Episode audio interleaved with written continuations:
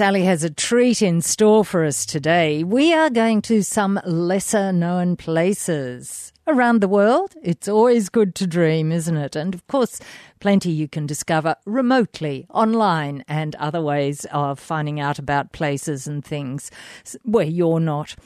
Looking forward to that, plus maybe even a few hot deals coming our way. To NURFM's Talking Travel and Sally Lucas we're looking at some of those places that we may never have heard of or certainly want to know a little bit more about. Where are we off to first? Yeah, well, this is an unusual one, Kaliningrad in Russia. And it's a city that's between Lithuania and Poland on the Baltic Sea. And it was originally known as Königsberg, um, and it was founded by the Teutonic Knights in the 13th century. And, then until after World War II, it was then renamed and repopulated with Russians and became part of the Soviet Union. So there you go. But today, as it has been for centuries, it's known apparently for its wonderful amber products, and most of the world's um, harvestable amber is still lying off the coast. The main attraction there is their 14th century Königsberg, Königsberg Cathedral in the main city. They've got a Museum of the World Ocean, which they say is wonderful to visit as well.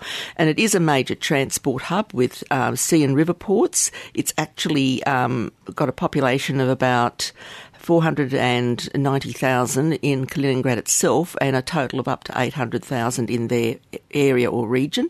And it's the second largest city in the northwestern federal district of Russia after St. Petersburg and the third largest city in the Baltic region and the seventh largest on the Baltic Sea. So it sounds like it's a really interesting, when you have a Google, if you want to have a look at this, I'm sure we're all going through the net to fill in our time these days. There's some beautiful pictures of some wonderful old buildings, etc. on there and they've even got this fisherman's village, and it's as I said, it's on this Pre- Pregolya River and the Vistula Lagoon, so it's a confluence of two waterways that it's on as well. So yeah, look, if you're thinking of doing something a little bit different, I mean, you've still got to get in and do other things in Russia, I'm sure, but it'd be nice not just to go to Moscow or the more just the well known. It's often nicer to seek out some of these other areas, which is what we're going to do over the next few weeks, that you can go to that won't be as busy with tourists, and of course you're going to see something that is part of history and been around for a long, long time. Mm, that's on my list. Yeah.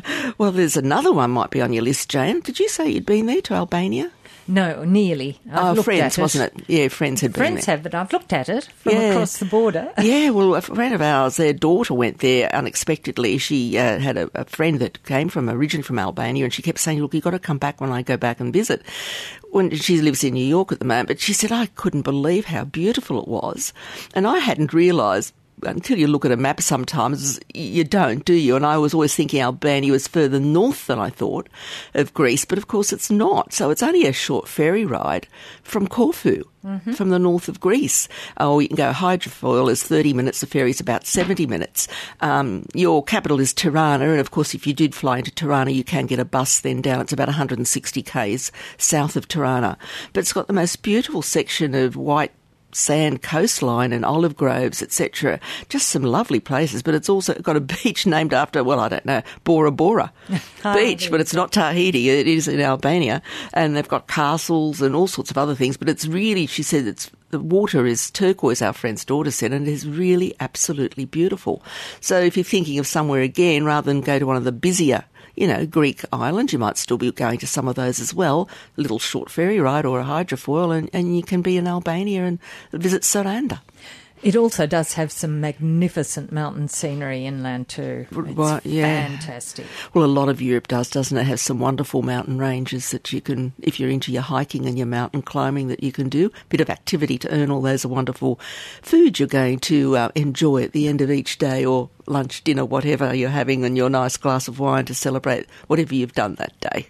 Exactly. Where's next? Next, we're going to go to well, we can go to two places. We can go to Paros in Greece and an island called Rügen in Germany. Something that is a bit unusual is always very interesting. We want to know a little bit more, and Sally Lucas is taking to some of those destinations around the world that you might think of as being, well, a little unusual. Well, probably the next one isn't Jane. I'm just going to sort of break the mould a bit here because it's Paros in Greece, which we first went to, um, gosh, 1980s, I think. Anyway, it, a beautiful island. It was ended up being one of my favourites. The thing that got us, we sort of hired a little motor scooter and we went. The main town's called Parikia, and we went across to a lovely village on the other side of the island called Naoussa. Um, Naoussa is probably where you get your most, if you say, luxury-based style accommodation, whereas Parikia is your main port, so your accommodation tends to be a little less expensive. But it's you know it's easy to get around these islands. There's no long distances involved. But it was the smell of the wild herbs, the wild basil and oregano. Mm. You, you were just you know, on the motorbike, just you know cruising along, and you just this wafts of these beautiful, fresh herbaceous smells was just fantastic. So it, it's a lovely little place. You can get down there from Piraeus by by ferry, of course, which takes about three and a half hours. Piraeus is the port of the Athens, port of Athens. Yes, the the main port or closest port to Athens. Patras is the other one. That's where you come across from Italy across to Patras, but Piraeus is actually the closest port to to Athens. So yeah, it's it's it's a wonderful island, and it's got lovely little seaside cafes. You know, we get your fresh caught octopus and soak it all up. But it's a very pretty little island because it's not. Um, you know, you look at say Mykonos, and it's all more stony and not very wooded. So you know, this island you've got nice you know trees and shrubs and grasslands as well as having these lovely coastal villages. So I, I think it's a lovely little spot. So you could just take that. They do have a winery on the island now, and there's again some lovely beaches. Though, as we know in Greece, they're not like our beaches; they're more stone beaches. They're not white sand beaches like we have, but the waters around the Aegean Sea are quite lovely anyway. So beautiful colour, aren't they? Oh, gorgeous! Mm. Absolutely gorgeous. I mean, there's so many islands in the Greek, depending on which group you're going to. You know, there's it's just you don't realise how many islands there are surrounding the main part of uh, mainland of Greece. It's it's wonderful. Um, now the other one, so we're sticking there. Now we've gone two Mediterranean-ish sort of places. Now we're going to go back up north again to Germany to Rügen Island, and it's Germany's largest island.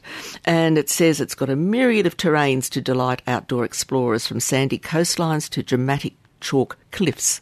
And it's been a seaside resort since 1818 and it's one of Germany's top vacation spots. So there you go. So you've got two national parks there, a former royal residence, and a castle, and of course.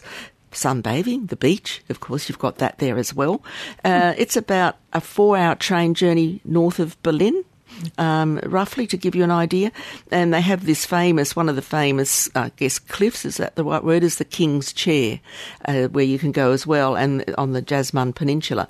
And so you've got a viewing platform there with, where, with exhibits on the Rügen nature in around that area. And the, is it Jasmund or Jasmund National Park? Jasmund, yeah. Jasmund, which is known for its primeval beech forests and white-tailed eagles. And also the nearby seaside resort town of Sassnitz has a decommissioned submarine, the HMS uh, Otus, which is now a naval museum, if you want to have a look at that. So, yeah, these are all just little different places, aren't they, that you might never have come across in your, your travel books or when you've been reading about where you want to go. And they're just nice to maybe add them to your list as somewhere different and somewhere just interesting. And they've all got an interesting history as well. We're talking travel. And Sally Lucas, we're going to some places we might not have heard about, but now know we really need to or yeah. want to. Yeah, hopefully. I well, I hope we all want to. Uh, this is now in Vietnam, a little bit closer to home. Yes. So, uh, Phu Quoc Island is called, and it's actually closer to Cambodia than it is to um, to Vietnam because it's way down in that southern area, and it's a group of actually 28 islands. So it's quite amazing. So it's got again a lot of you know lovely beaches, of course. Um, again, lovely evergreen forests, waterfalls. Um, yeah, so it's just 45 kilometres west of Ha Tien is the nearest far south Vietnam. Um, the northern part of the island is relatively untouched due to its status as a UNESCO listed uh, national park. But of course, you've still got plenty of, you know, other places you can visit and, and enjoy. And apart from beachside activities, of course, you've got all of that, which is, you know, famous for their water sports of snorkeling, scuba diving, fishing, um, and even the horrible jet skis are there, but I hope they're not too many, uh, wind sailing, and they go squid fishing. Now that'd be interesting, wouldn't it? I've never been squid fishing. I wouldn't mind watching. Yes, I don't know whether I want to catch the little curly. Yeah, I yeah. don't mind eating them though. um, you've got early morning markets called the Duong Dong Market, which is a really authentic experience, and you can travel down there if you're coming from Saigon or Ho Chi Minh, whichever you like to call it, by bus. Then then ferry will get you there. Um, also, you've got, as I said, expansive um, nature parks, traditional villages, Buddhist pagodas, which are all easily accessible, um, catering to just about any budget level, of course. You've got dining scenes that range from local markets selling fresh seafood and Vietnamese street food to expat owned bistros offering, you know, Western and European cuisine as well. So it might be an island you hadn't thought of, but if you're going to Vietnam, you might have been doing a bit of busy sightseeing, and that would be a nice way to unwind at the end of your holiday. So these are all things we can add to our bucket list when our wonderful world opens up to us again. So And of course, we've been talking about beaches, but this is a real tropical beach. Oh, yeah, no, this is All the proper features. Uh, uh, yeah, with all your beautiful tropical forests and all that sort of stuff. Yeah, Lovely. so yeah, really, really, you could soak that up any time of the day. In my books, anyway. Indeed. So, do we actually have any hot deals at well, the moment? A, a few. Now, this is a good one. So this is Antarctica. Antarctica, yes. in a day. So the day flights are back, and Qantas is putting on a dedicated state of the art 787 Dreamliner and is running one, two, three, four, five, six, la, la, la, la, about eight departures from November through to February from various different um, cities. Melbourne's um, got one in November, Sydney has, then Melbourne's got a New Year's Eve one on 31 December. Perth 26 Jan, Brisbane 7 Feb, Adelaide 14 Feb, and Sydney 21 Feb again. So they've got 19 planned routes which will match the day's weather conditions, so no two flights are ever going to be the same. Um, each duration will be between 12 and 14 hours, and you get premium drinks, meals, talks from Antarctic expeditioners, and you have about four hours actually over the Antarctic region. Now, if you buy your cheapest fare, which is around about $1,100, that just gives you a fixed seat, but you are allowed to get up and move around, subject to weather conditions, of course, and no your seatbelt signs being on. And it, then you can grade up. So your fares will then continue up. Your next level economy, you swap seats at so many Mm. you know, occasions, and then you've got also premium economy, and you've got business. So there's a whole range of fares depending on what your budget is. So just consider that if you're sort of sitting at home, sick of not being able to go anywhere. I mean, I know it's not the same as being on the ground in the Antarctic, but at least that might be a way that you can at least say you've seen that wonderful continent, which is the driest on Earth, the coldest. The windiest, whitest. the whitest, etc., etc. It's got all these accolades to it. So yeah, look, and it's bigger than Europe and almost twice as big as Australia. Ah, and only two percent of it's ice free. So wow, And of course, it's going overseas when you're not going overseas. exactly right.